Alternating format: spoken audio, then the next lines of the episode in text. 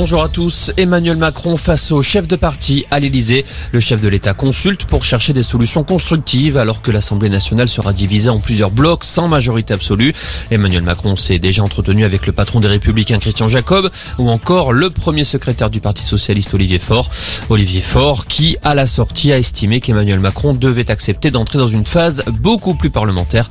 Le chef de l'État recevra Marine Le Pen à 17h30. Elisabeth Borne, elle, est face à ses ministres. La chef du gouvernement réunit son équipe cet après-midi alors que la première ministre a remis sa démission à Emmanuel Macron ce matin, mais le chef de l'État l'a refusé. Il souhaite que le gouvernement reste à la tâche.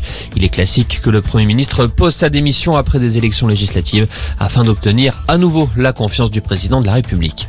Dans ce contexte, la lutte pour obtenir la présidence de l'Assemblée nationale est ouverte. La députée LR du Doubs et vice-présidente de l'Assemblée, Annie Genevard, a déposé sa candidature. Elle dit vouloir mettre son expérience au service de l'Assemblée. Annie Genevard souhaite que le Parlement retrouve son rôle essentiel dans le débat démocratique. Le Conseil d'État confirme l'interdiction du port du burkini dans les piscines municipales alors que la mairie de Grenoble l'avait autorisé, provoquant la colère de l'opposition. C'est le préfet de l'Isère qui avait saisi le Conseil d'État.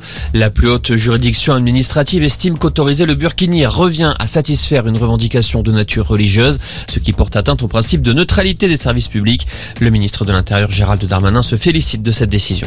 En cyclisme, bonne nouvelle à 10 jours du Tour de France. Julien Lafilippe reprendra bien la compétition dimanche. Français double champion du monde sera aligné au championnat de France à Cholet. Une reprise deux mois après sa lourde chute sur Liège-Bastogne-Liège. Et puis 25 départements en vigilance orange pour des risques d'orage. Les coups de tonnerre sont attendus cet après-midi, des Landes au Doubs en passant par le Cantal. Par ailleurs, 10 départements du centre-est sont toujours en vigilance canicule de l'Allier à la Drôme. Voilà pour l'essentiel de l'info. Excellent après